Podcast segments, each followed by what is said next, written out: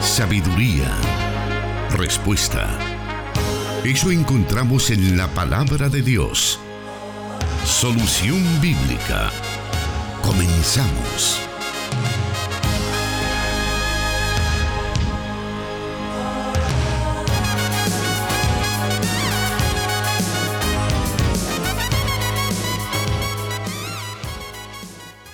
Estamos agradecidos con nuestro Dios porque nos da la oportunidad de llegar nuevamente a usted con el programa Solución Bíblica. Todos los martes a las 5 de la tarde hora del Salvador estamos dando inicio a este espacio que por lo que nuestros oyentes nos dicen todas las semanas es un espacio de muchísima bendición, es un espacio donde aprenden muchísimo acerca de de la palabra de Dios, lo que ella tiene que decirnos en cada circunstancia de la vida. Así que estamos entonces ahora preparados para escuchar lo que Dios quiere hablar a nuestras vidas en el programa Solución Bíblica, por supuesto, presentado por nuestro hermano Jonathan Medrano, quien ya está con nosotros y le damos la bienvenida. Hermano Miguel, un cordial saludo para todos los que nos escuchan a esta hora de la tarde esperando ya una nueva emisión de su programa Solución Bíblica. Aprovechamos también para agradecer a todos los hermanos y hermanas que se hicieron presentes en la celebración de nuestro vigésimo sexto aniversario de Plenitud Radio el domingo 4 de abril, fecha en la que dimos gracias a Dios por la fidelidad en la que Él nos ha concedido, nos ha permitido sostener este ministerio. Desde el año de 1995, cuando inició como Radio Restauración 98.1 FM, y hasta hoy, pues viendo la fidelidad de Dios. Gracias a todos los hermanos que se hicieron presentes, repito, y gracias también a los hermanos de la Corporación Cristiana de Radio y Televisión que también nos acompañaron. Qué bueno que tuvimos esa oportunidad y también la oportunidad de llegar a muchos lugares de nuestro país, también de, ¿por qué no decirlo?, América Latina y el mundo, porque recibimos varios reportes de algunos hermanos que nos estaban felicitando, tanto por el aniversario, y también porque manifestaban muchos que su programa eh, de que más escuchan o de sus programas preferidos de de la Corporación Cristiana de Radio y Televisión es Solución Bíblica, precisamente por el contenido de dar respuestas a cada una de las preguntas, a cada una de las situaciones que eh, martes a martes damos a conocer y que pues nuestro hermano el pastor Jonathan Medrano nos hace el favor de responder a cada una de esas preguntas que usted nos envía. Si nos ha enviado alguna en, lo, en las semanas o meses anteriores, le invitamos a tener un poco de paciencia ya que son varias preguntas las que tenemos y cada martes se les está dando una buena respuesta a cada una de ellas. Así que vamos entonces esta tarde a proceder con la lectura de la primera pregunta para hoy. Y esta dice de la siguiente manera. Dios les bendiga hermanos de Solución Bíblica. ¿Podría dar una explicación de Ezequiel capítulo número 1? Bueno, tal como lo dijimos en el último programa, esta pregunta eh, necesitaba un poco más de tiempo y en razón de que fue la última de las preguntas que se realizaron en el programa anterior, pues decidimos trasladarla para la nueva emisión correspondiente a esta semana. Bueno, el libro de Ezequiel se relaciona con uno de los periodos más críticos de la historia de Israel. Los oráculos o las profecías de Ezequiel cubren un periodo más o menos de 22 años que van desde el 593 hasta el 571 a.C. Durante ese periodo hay una serie de acontecimientos y de sucesos que van marcando definitivamente la historia de Judá y específicamente la capital Jerusalén. Porque durante ese periodo cuando Jerusalén es sitiada y también es destruida por los babilonios. Una de las características más notables de esa invasión es que el templo es incendiado y la monarquía fue llevada a su fin. Y obviamente pues la población de Judá sufrió las privaciones de la guerra y muchos terminaron en una condición de exilio en Babilonia. Ese fue el caso del profeta Ezequiel, de quien sabemos un poco que también pertenecía a la familia sacerdotal.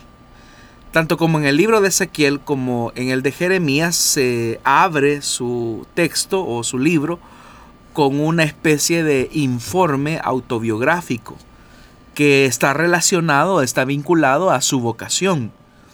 De hecho que es ahí donde el profeta se presenta y se acredita ante el lector como en algún momento se acreditó frente a sus oyentes. Básicamente el relato del capítulo 1 del profeta Ezequiel se articula claramente en dos piezas con una conclusión. Por un lado tenemos una teofanía que va en el capítulo número 1, pero también entendemos que esa teofanía se vincula a su vocación y misión como profeta, que va en el capítulo 2 y capítulo 3. Es decir, que no podríamos entender la teofanía que se encuentra en el capítulo 1 si no tenemos un panorama lo suficientemente amplio acerca de los capítulos subsiguientes, es decir, el capítulo 2 y el capítulo 3. Lo que encontramos básicamente en el capítulo 1 del libro del profeta Ezequiel, como ya lo dije, es una teofanía. Y una teofanía es la aparición o la manifestación sobrenatural de Dios frente a los hombres.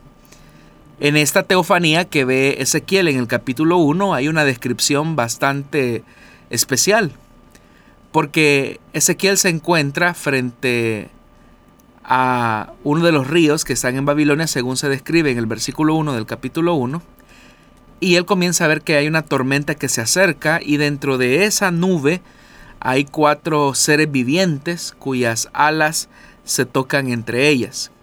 Cada ser viviente, según lo manifiesta el relato de Ezequiel, tiene cuatro caras cada uno, y debajo de cada ser viviente hay una rueda. De tal manera que si pudiéramos ver la visión en conjunto, veríamos como una especie de carruaje eh, real, porque las alas, las cuatro alas de los cuatro seres vivientes, están sosteniendo o están soportando una plataforma brillante y arriba de esa plataforma brillante hay un trono y sobre el trono hay uno semejante a un hombre que está envuelto en fuego, según lo describe también la visión de Ezequiel. Entonces lo que Ezequiel está viendo en ese momento en el territorio de Babilonia es una teofanía o es una manifestación de la gloria de Dios. Y lo que se encuentra abajo de ese trono vendría siendo como una especie de carruaje real porque se habla acerca de que la dirección de ese carruaje, por decirlo de alguna manera, puede ir a, cualquiera de los cuatro puntos eh, de la tierra a disposición del espíritu, les indica que es conducido, es decir, el espíritu conduce ese carruaje real.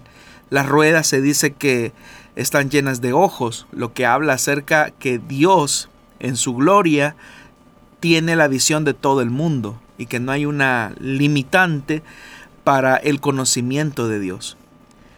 Ahora, lo que llama la atención, y por eso es que es importante esa teofanía que Ezequiel tiene, es por qué la presencia de Dios se manifiesta en Babilonia, siendo que la presencia de Dios básicamente estaba eh, bajo el pensamiento hebreo eh, de alguna manera tenía un, lugar especial que era el templo de Jerusalén. Es decir, que el templo de Jerusalén era el lugar de la habitación de Dios. Entonces, el que ahora Ezequiel esté viendo la gloria de Dios, no en el territorio de Israel, sino que la está viendo en el territorio de Babilonia, genera una pregunta en el profeta, y es que hace la gloria de Dios en un territorio pagano, que hace la gloria de Dios manifestándose a un hombre en un territorio que ha sido considerado como enemigo del pueblo de Dios. Esa gloria de Dios es el cabod de Dios, es decir, la gloria manifestada también en el libro de Éxodo capítulo 19, allá en el monte Sinaí, o cuando la, el de Dios desciende sobre la tienda de reunión, la tienda del tabernáculo más bien, y esa es manifestada a el pueblo de Israel. El que la gloria de Dios entonces esté manifestando en Babilonia y ya no se percibe en Israel, habla de la profunda decadencia que Israel está viviendo en ese momento. Es decir, que a causa de la idolatría que ellos han manifestado de manera persistente a lo largo de su historia, ha conducido a que la presencia de Dios se vaya alejando poco a poco de su pueblo. Pero en la medida en que la presencia de Dios se va alejando poco a poco de su pueblo, eso está anticipando que el lugar de habitación con el tiempo dejará de existir o dejará de ser. Ya que cuando Ezequiel se encuentra eh, exiliado eh, junto a los cautivos en Babilonia, faltaría un poco de tiempo para que finalmente el imperio babilónico destruyera por completo Jerusalén y también destruyera el templo consigo. De tal manera que esa manifestación de la gloria de Dios es un anticipo que si bien es cierto, Dios está alejando de la religiosidad de su pueblo Israel, que simbólicamente se encuentra concentrada en el templo, Dios también es el que va a acompañar a su pueblo durante el exilio en Babilonia. Más adelante en los capítulos posteriores el Señor le va a manifestar a Ezequiel que aun cuando ha recibido una manifestación o una vocación de parte de Dios para asumir su rol profético, él será, él será enviado a un pueblo que no quiere escuchar la voz de Dios. Y en ese sentido es que eh, Dios está previendo a Ezequiel que su mensaje no tendrá la aceptación o la receptividad que Ezequiel pudiera pensar o imaginar. De ahí pues que se van a comenzar a describir a lo largo del libro una serie de acciones simbólicas propias del profetismo que eh, Dios mismo va a ir eh, solicitando o pidiendo a su siervo. Entonces en términos prácticos, el capítulo 1 es una teofanía en donde se está manifestando la gloria del Señor y en donde se está diciendo a Ezequiel que eh, la presencia de Dios se ha alejado completamente de ese simbolismo religioso que se encuentra configurado o centrado en la imagen del templo. Muy bien, de esa manera hemos dado inicio a nuestro programa Solución Bíblica de esta semana. Siempre le invitamos para que usted esté pendiente de este programa esperando que su pregunta sea respondida en este día. Siga con nosotros, vamos a hacer una breve pausa y volvemos con más acá en Solución Bíblica.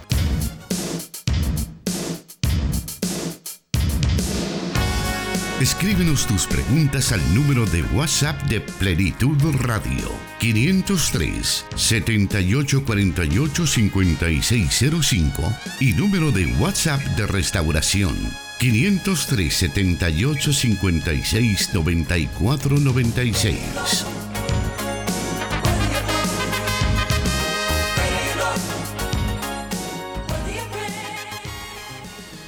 Vamos a continuar y vamos a ir a la siguiente pregunta de esta tarde que dice de la siguiente manera. ¿Qué rol jugará la iglesia durante el periodo de la gran tribulación? Nos dicen. Debemos de tomar en cuenta que cuando se produce el evento de la gran tribulación, la iglesia ha sido arrebatada de la tierra para eh, suceder inmediatamente lo que se conoce como el tribunal de Cristo.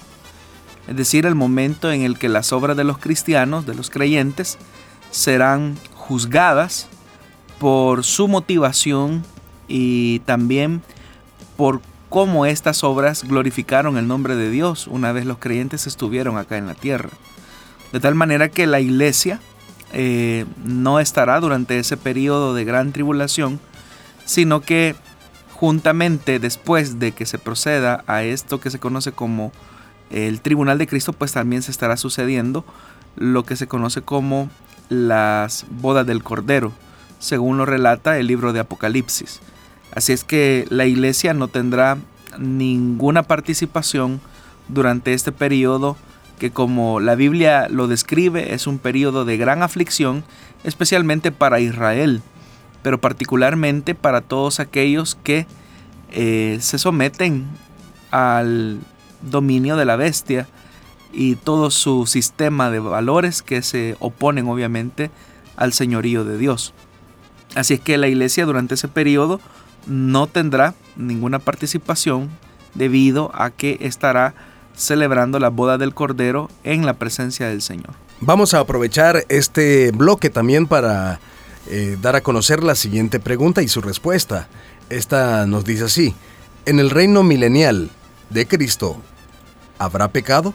Bueno, al hablar acerca del reino milenial de Cristo, estamos hablando que al finalizar el periodo de la gran tribulación, sucederá un reino literal acá en la tierra, donde Jesús será el rey de este nuevo sistema de gobierno, que tendrá obviamente alcances no solamente en los elementos espirituales o religiosos, sino que también tendrá un alcance en, la, en los temas sociales, culturales, económicos, políticos, de todo el mundo. Lo que sabemos a partir de algunas profecías que se encuentran en el Antiguo Testamento es que este reino tendrá repercusiones en toda la vida de, del mundo. Obviamente que cuando el reino milenial de Cristo comience, la iglesia vendrá en calidad de esposa del Cordero. Ya no será más la novia, sino la esposa del Cordero. La iglesia será revestida o transformada en una naturaleza de perfecta santidad.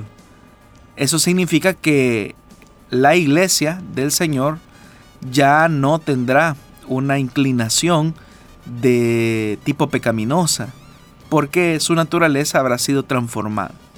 Sin embargo, los que sobrevivan a la gran tribulación y quienes resuciten de la gran tribulación y aquellas personas que nazcan durante el periodo de la gran tribulación tendrán eh, ciertas inclinaciones o ciertos elementos que los harán proclives a pecar. Pero siendo que este será un reino perfecto en el que la justicia de Dios gobernará la tierra, hay una realidad que, que se expresa claramente en relación a aquellos que sobrevivan al periodo de la gran tribulación o que nazcan durante el periodo de la gran tribulación.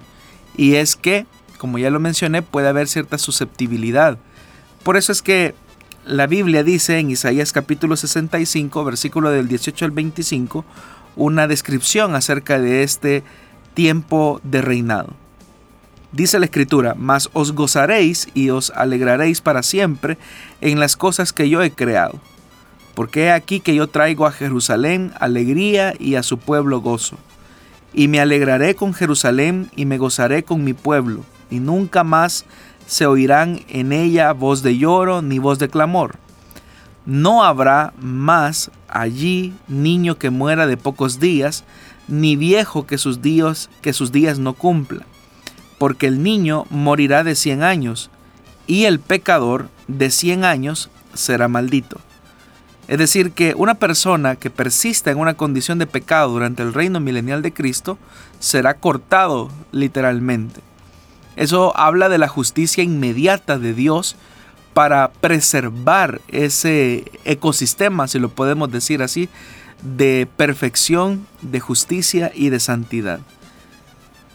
Significa entonces que habrán personas obviamente cuya naturaleza no ha sido renovada, no ha sido transformada de manera perfecta como fue en el caso de la iglesia y que de alguna manera podrán ser proclives al pecado. Prueba de eso es que al final del periodo del reino milenial de Cristo, la Biblia dice que Satanás será eh, liberado para engañar a las naciones. Y si Satanás será liberado para engañar a las naciones, eso habla que la condición de estos hombres que no hayan recibido esa transformación eh, sobrenatural que la iglesia sí recibió, los hace susceptibles a caer en la seducción del engaño y de la mentira del diablo.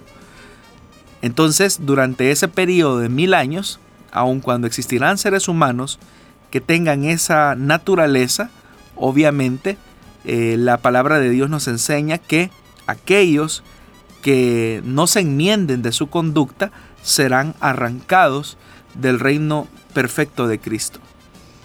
Así que lo que nosotros encontramos eh, es un reino caracterizado por un gozo y una alegría que pues obviamente se describe claramente cuando se dice que nunca más se oirá en el reino eh, voz de lloro ni voz de clamor. Se habla también de un reino donde habrá longevidad. Eso significa que las enfermedades van a ser cosa del pasado. que no habrá allí niño que muera de pocos días, ni viejo que sus días no cumpla, como dice también la escritura. Y lo que mencioné anteriormente, que siendo que es un reino donde la muerte estará reservada como medida de disciplina al pecador, una medida extrema, eh, el pecador de 100 años será maldito, dice el texto claramente. Entonces, es un reino donde hay absoluta prosperidad, absoluta paz, absoluta tranquilidad y donde aquellos que causen eh, rebelión o aquellos que persistan en una conducta pecaminosa, al final su consecuencia o su medida definitiva de disciplina será la muerte, tal como la misma palabra del Señor lo enseña. Muy bien, vamos a continuar esta tarde con más de las preguntas que tenemos para este día, pero antes haremos otra breve pausa. Siga con nosotros. A través de cualquiera de los medios que hemos mencionado, siga disfrutando de este programa porque todavía tenemos más preguntas que poder conocer sus respuestas. Plenitud Radio, 98.1 FM Santa Ana y 100.5 FM Restauración transmitiendo solución bíblica para El Salvador y el mundo.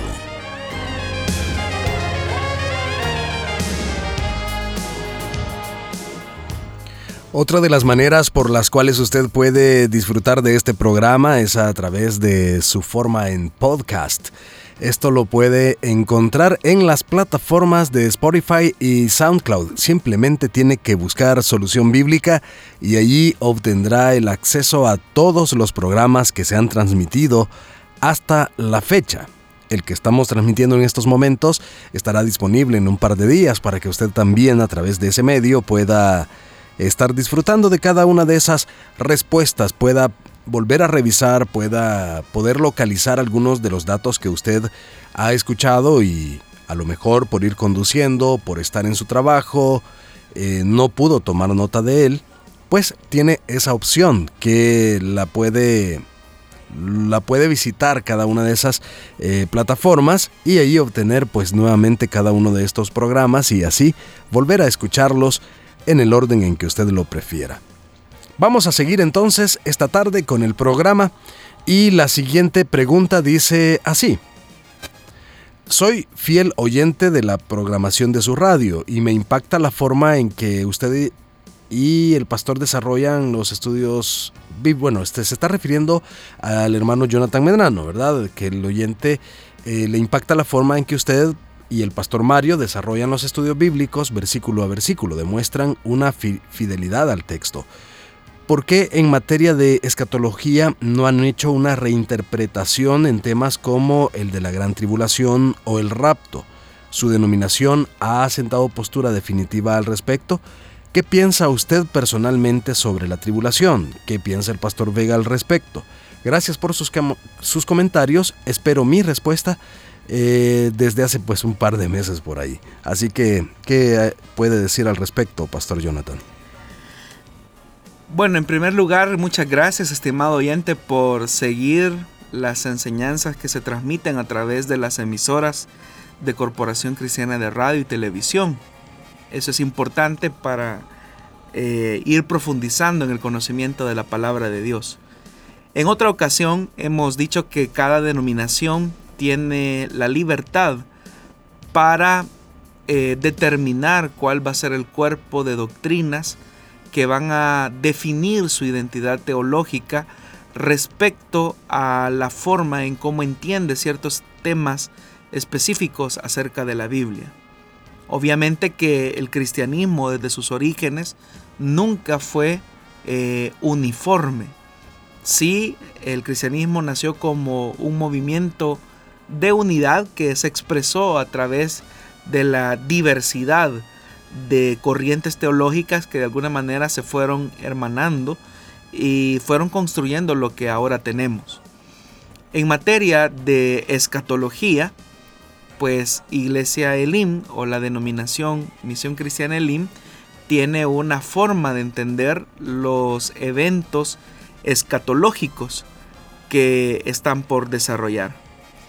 Y al preguntar si la denominación ha sentado una postura definitiva al respecto, es importante entender que la dinámica de la teología y la dinámica de la hermenéutica precisamente pasa por contextualizar, interpretar y actualizar eh, los contenidos bíblicos en relación a la realidad que cada, que cada iglesia vive.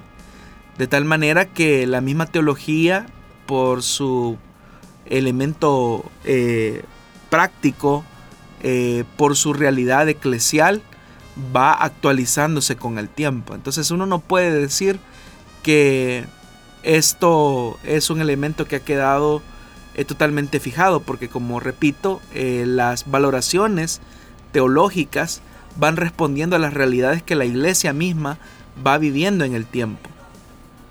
Pero eh, como denominación obviamente se tiene la libertad de tener esa identidad eh, bíblica que se apega a su cosmovisión de ver eh, los elementos específicos en materia de teología, como en este caso la escatología. Ahora,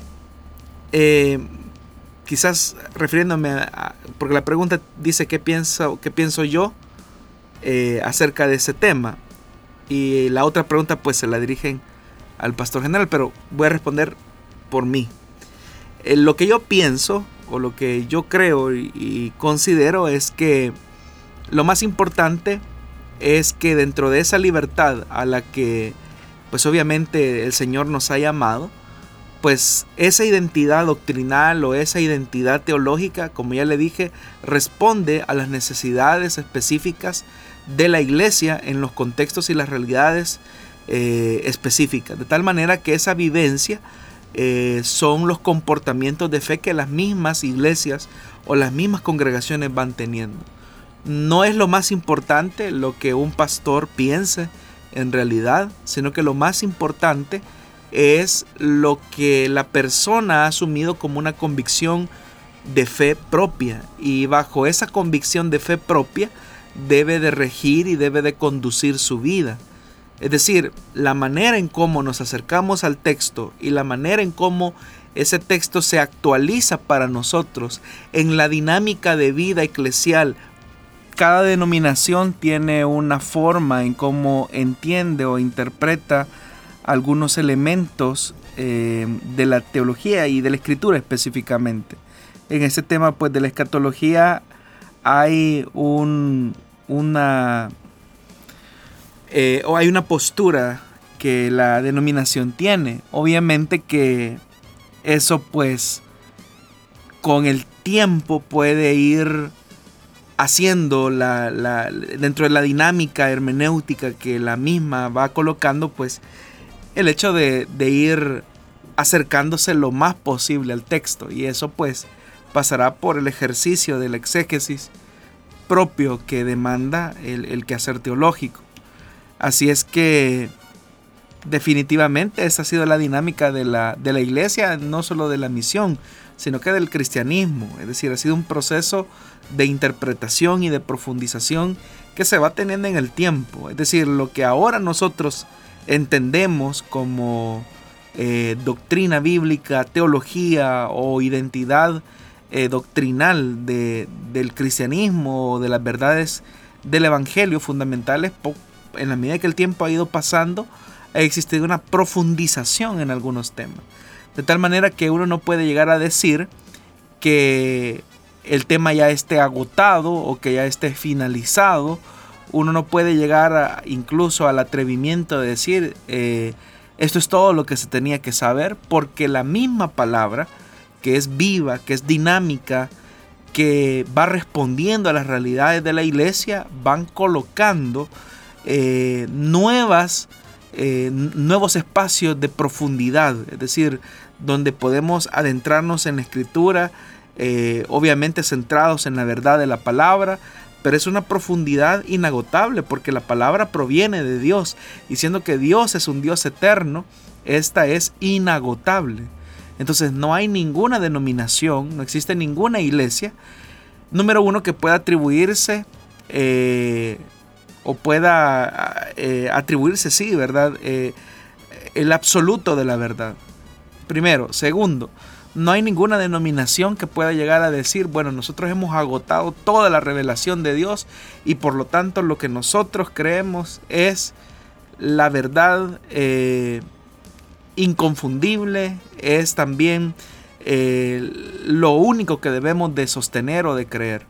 Porque ya lo dije, siendo que la palabra de Dios es dinámica, fundamentada en la revelación primordial de Jesucristo y siendo que la misma palabra de Dios demanda eh, esa profundidad continua, pues no hay nada que nosotros podamos decir eh, que sea una, eh, una postura definitiva, porque eso sería un atrevimiento de nuestra parte al punto de llegar a, a, concluir, bueno, lo que se sabía de la revelación de Dios, ya lo sabemos todo. Eso no es cierto. Tenemos que ir continuamente a esa profundidad. Obviamente, esos procesos de interpretación y de profundización en la palabra deben de ir acompañados de un proceso sistemático, deben de ir acompañados de la motivación de crecer en el conocimiento de la palabra de Dios, no de conmocionar o alertar o destruir la conciencia o la fe de las personas. Porque cuando a veces las denominaciones están entrando en esa dinámica de profundidad en el conocimiento de la palabra de Dios, es cuando las personas comienzan a decir eh, cosas como, es que esto que el hermano dijo, o esta enseñanza que el hermano dio acerca de este pasaje de la Biblia, no es lo que escuchamos hace 10 o 15 años atrás. De hecho que yo he encontrado varios, a varias personas eh, que por ejemplo han escuchado estudios bíblicos del pastor Mario Vega del libro de Apocalipsis. Eh, recientemente, hace algunos años atrás, el pastor finalizó el estudio del libro de Apocalipsis y de hecho que están disponibles también en las plataformas digitales. Y ahí hay eh, por lo menos recuerdo lo que yo he visto eh, y los que he escuchado, porque escuché los dos, al menos en el caso de San Salvador, eh, está el estudio de Apocalipsis del año de 1998 y está el estudio de Apocalipsis que recientemente finalizó el Pastor Mario. Y si usted compara y escucha ambos estudios, usted va a notar diferencias muy marcadas. Ahora, ahí es donde las personas dicen, entonces, es que el Evangelio ha cambiado, se está cambiando la enseñanza. No. Lo que ocurre es que de 1998, y suponiendo que el estudio finalizó en el año 2016, lo que ha ocurrido es que ha habido una profundidad en el conocimiento de la palabra de Dios. Y esa profundidad es a la que muchas personas muchas veces le tenemos miedo. Porque de alguna manera demanda un proceso de reaprendizaje y también de desaprendizaje. Es decir, hay algunas cosas o algunos elementos que digamos eh, van de alguna manera adecuándose. Pero obviamente que el proceso eh, debe, debe de ir guiado por esa motivación de crecer en el conocimiento de la palabra de Dios.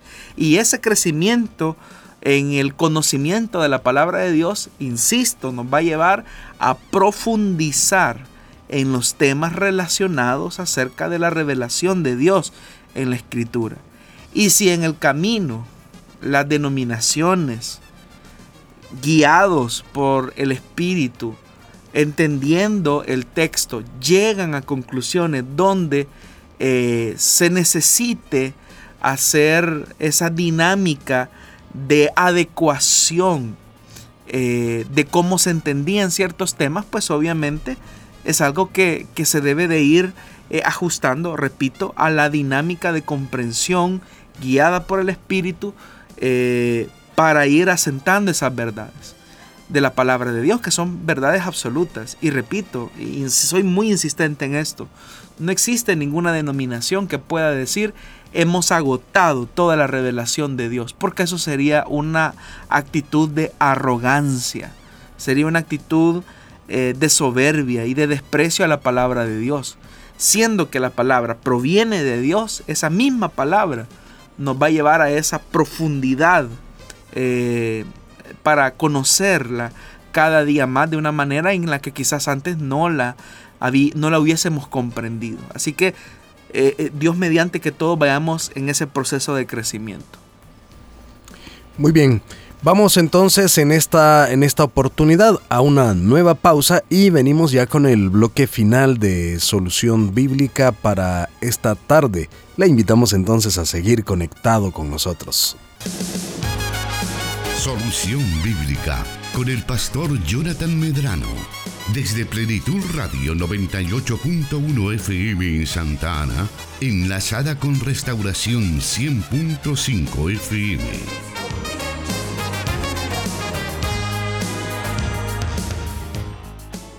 En estos momentos daremos a conocer la siguiente pregunta para esta tarde y esta dice así.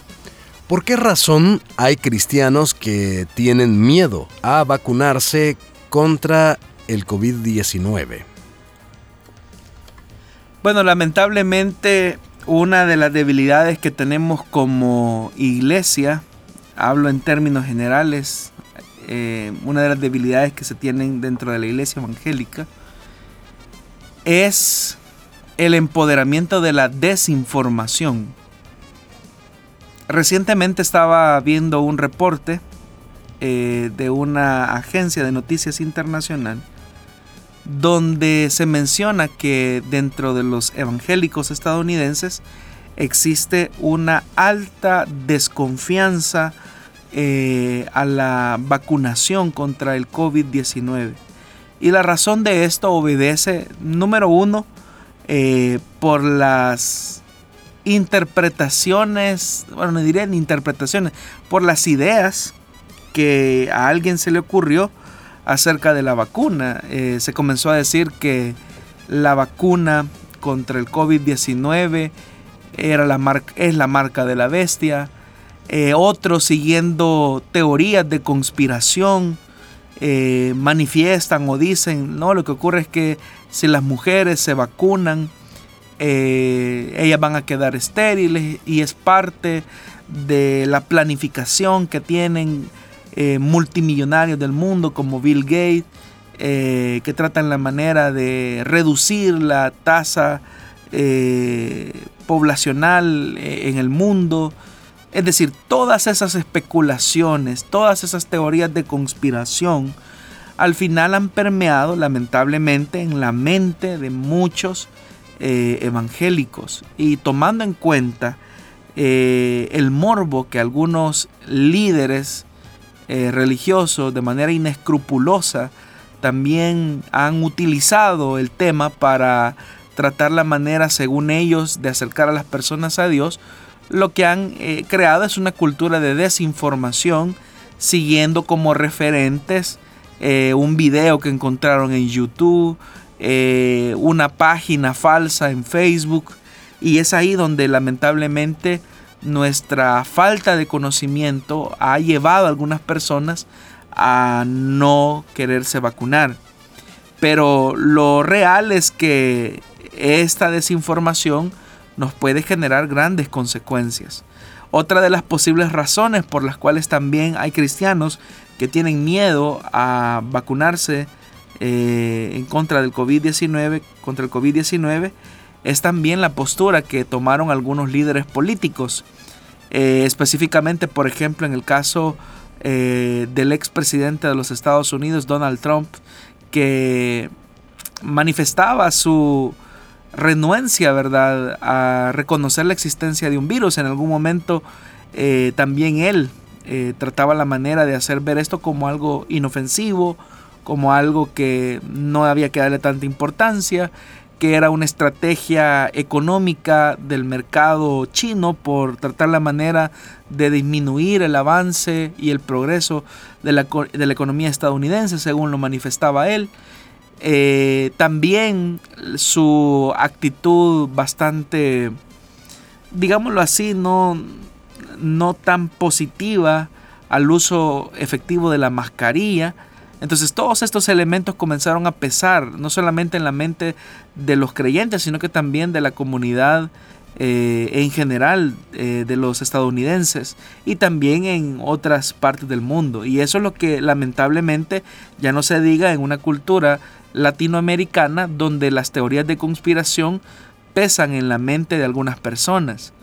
Lo real es que, como bien lo menciona el pastor Mario Vega, eh, la vacuna como tal o las vacunas que existen, porque son varias, son una bendición de Dios, que hablan de la gracia común de Dios dada a los hombres. Y esto porque para el desarrollo de una vacuna, eh, realmente estas que se están colocando a disposición de los países, eh, se ha logrado en un tiempo récord, es decir, en, una, en menos de un año. Es un avance significativo. Obviamente que hay un porcentaje de efectividad eh, de las que existen actualmente. Y también obviamente que la vacuna eh, coloca frente a un nuevo eh, frente, como también el pastor lo señala en uno de sus editoriales, porque nos encontramos ante la enorme desigualdad que en el mundo siempre ha existido. De ahí que entonces nosotros, al darnos la posibilidad de ser vacunados, pues no tenemos por qué tener miedo no tenemos por qué tener temor, no hay registros que los efectos eh, de la vacuna hayan llevado a una cantidad exagerada de personas a morir. Todo lo contrario, eh, cada vez que se logra em, el más alto nivel de inmunización, pues eso va permitiendo que poco a poco vayamos saliendo de la actual crisis sanitaria que el mundo hoy vive. Vamos a en estos momentos también a conocer algunos de los comentarios y algunos de los, de los mensajes que nos han enviado a través de el WhatsApp. Por ahí queremos enviar un saludo a nuestro amigo, a nuestro hermano que está pendiente siempre de nuestra programación, Gustavo Flores. Él por ahí nos está diciendo que envió una pregunta la semana pasada y que espera que le podamos dar respuesta. Saludos, dice, para el pastor Jonathan, Gracias ahí por ese saludo, Gustavo. Y bueno, claro que hemos tomado nota de, esa pregunta y vamos a estar pendientes del momento de poder darle respuesta. También por ahí nos están enviando un mensaje y nos dice, saludos mis hermanos de Plenitud Radio, que Dios les bendiga. Saludo desde el occidente de Guatemala, siempre fiel oyente del programa Solución Bíblica por medio de Radio Cielo FM. Sigan adelante. Gracias por contactarse con nosotros, gracias por escribirnos, es un enorme privilegio saber que nuestra señal está, está llegando hasta ahí donde usted está y pues siempre le invitamos a estar pendiente de nosotros. También nos escriben por acá y nos dice así nuestro o nuestra oyente. Dios les bendiga. Ah, nos dice, Dios les bendiga, hermano Nelson, me estoy edificando, que Dios use siempre de, eh, desde Usulután, nos dice. Eh, también por ahí nos escriben, Dios le bendiga, hermano Miguel y pastor Jonathan Medrano, tengo una duda, si me pueden ayudar. El pecado de Adán y Eva fue la desobediencia, comer un fruto del árbol, del bien y el mal, y nos da pues ahí la descripción de su pregunta, con gusto tomaremos nota de ella. Eh, por ahí también nos están escribiendo, nos dice eh, saludos desde Soyapango, nos escribe Douglas Barahona y nos pide pues ver, revisar ahí un material, vamos a estar haciéndolo en, en unos momentos. También nos escribe y dice de la siguiente manera, buenas tardes, bendiciones, me dice que pues quiere que saludemos a su mamá Dora de Martínez y sus sobrinos Isaí y Josué Martínez. Gracias por estar pendiente entonces, por estarnos escribiendo. También nos está diciendo por acá nuestro hermano, el Señor les bendiga, les saludo hermano Héctor Rosales y les escucho en Ciudad Delgado, les escucho a través de 100.5 Restauración, ya listo para escuchar el programa. Número 83 nos dice, y la respectiva instrucción de la palabra, bendiciones. Eh, pues me parece que el hermano lleva muy bien eh, contados los programas, creo que sí es el número 83, ya vamos a revisar otro momento. Bueno, gracias por estarnos enviando sus comentarios también a través de el WhatsApp. Para aprovechar los últimos tres minutos que tenemos y bueno, ahí el pastor nos dirá si es posible dar respuesta a esta pregunta que dice así. Quiero una respuesta sobre lo que dice Deuteronomio 21-23. Lo que no entiendo es que Cristo fue maldito por Dios y también cómo se relaciona en Gálatas 3:13, dice así el planteamiento, pastor. Bueno, quizás nuevamente vamos a tener que dejarlo para la siguiente semana porque eh, estamos frente a una enseñanza o una doctrina que se conoce como la doctrina de la imputación. Eh, cómo es que Cristo llevó nuestro pecado en su cuerpo eh, por aquellos que él había predestinado morir. Y cómo se relaciona esto con la hermenéutica que el apóstol Pablo hace eh, o la interpretación incluso que el apóstol Pablo hace en, el, en su carta a los Gálatas. Así es que vamos a dejarlo quizás para la próxima semana para no dejarlo a medias. Muy bien entonces, así que ya sabe entonces que la próxima semana su cita siempre es a las 5 de la tarde hora de El Salvador para poder escuchar en vivo el programa Solución Bíblica. Sin embargo, también puede revisar este programa cuando terminemos nuestra transmisión en Facebook Live. Ahí queda para que usted vuelva a revisar, para que usted vuelva a escuchar. Y en las plataformas de Spotify y SoundCloud, usted lo puede también volver a escuchar en un par de días. Ya este programa también está colocado. Mientras tanto, también puede ir a revisar las otras eh, ocasiones en que hemos respondido a las diferentes preguntas de nuestra audiencia. Así que Pastor Jonathan, agradecerle nuevamente por habernos acompañado, por haber estado con nosotros respondiendo a las preguntas de nuestra audiencia. No, gracias a usted, hermano Miguel, que siempre nos acompaña eh, martes a martes y también a todos los oyentes que eh, nos esperan una vez a la semana para que sus respuestas puedan llegar oportunamente y como bien lo señala el hermano, es una cantidad considerable de preguntas, las que tenemos y una hora de programa a veces no alcanza. Pero estamos tratando la manera de responderlas en orden de llegada. Si el Señor no ha venido y Él nos presta la vida, nos volvemos a ver la próxima semana en una emisión de Solución Bíblica. Gracias entonces, estimado oyente, por habernos recibido ahí en su receptor y así poder escuchar las respuestas a cada una de esas preguntas aquí en el programa Solución Bíblica. Hasta la próxima y que Dios le bendiga.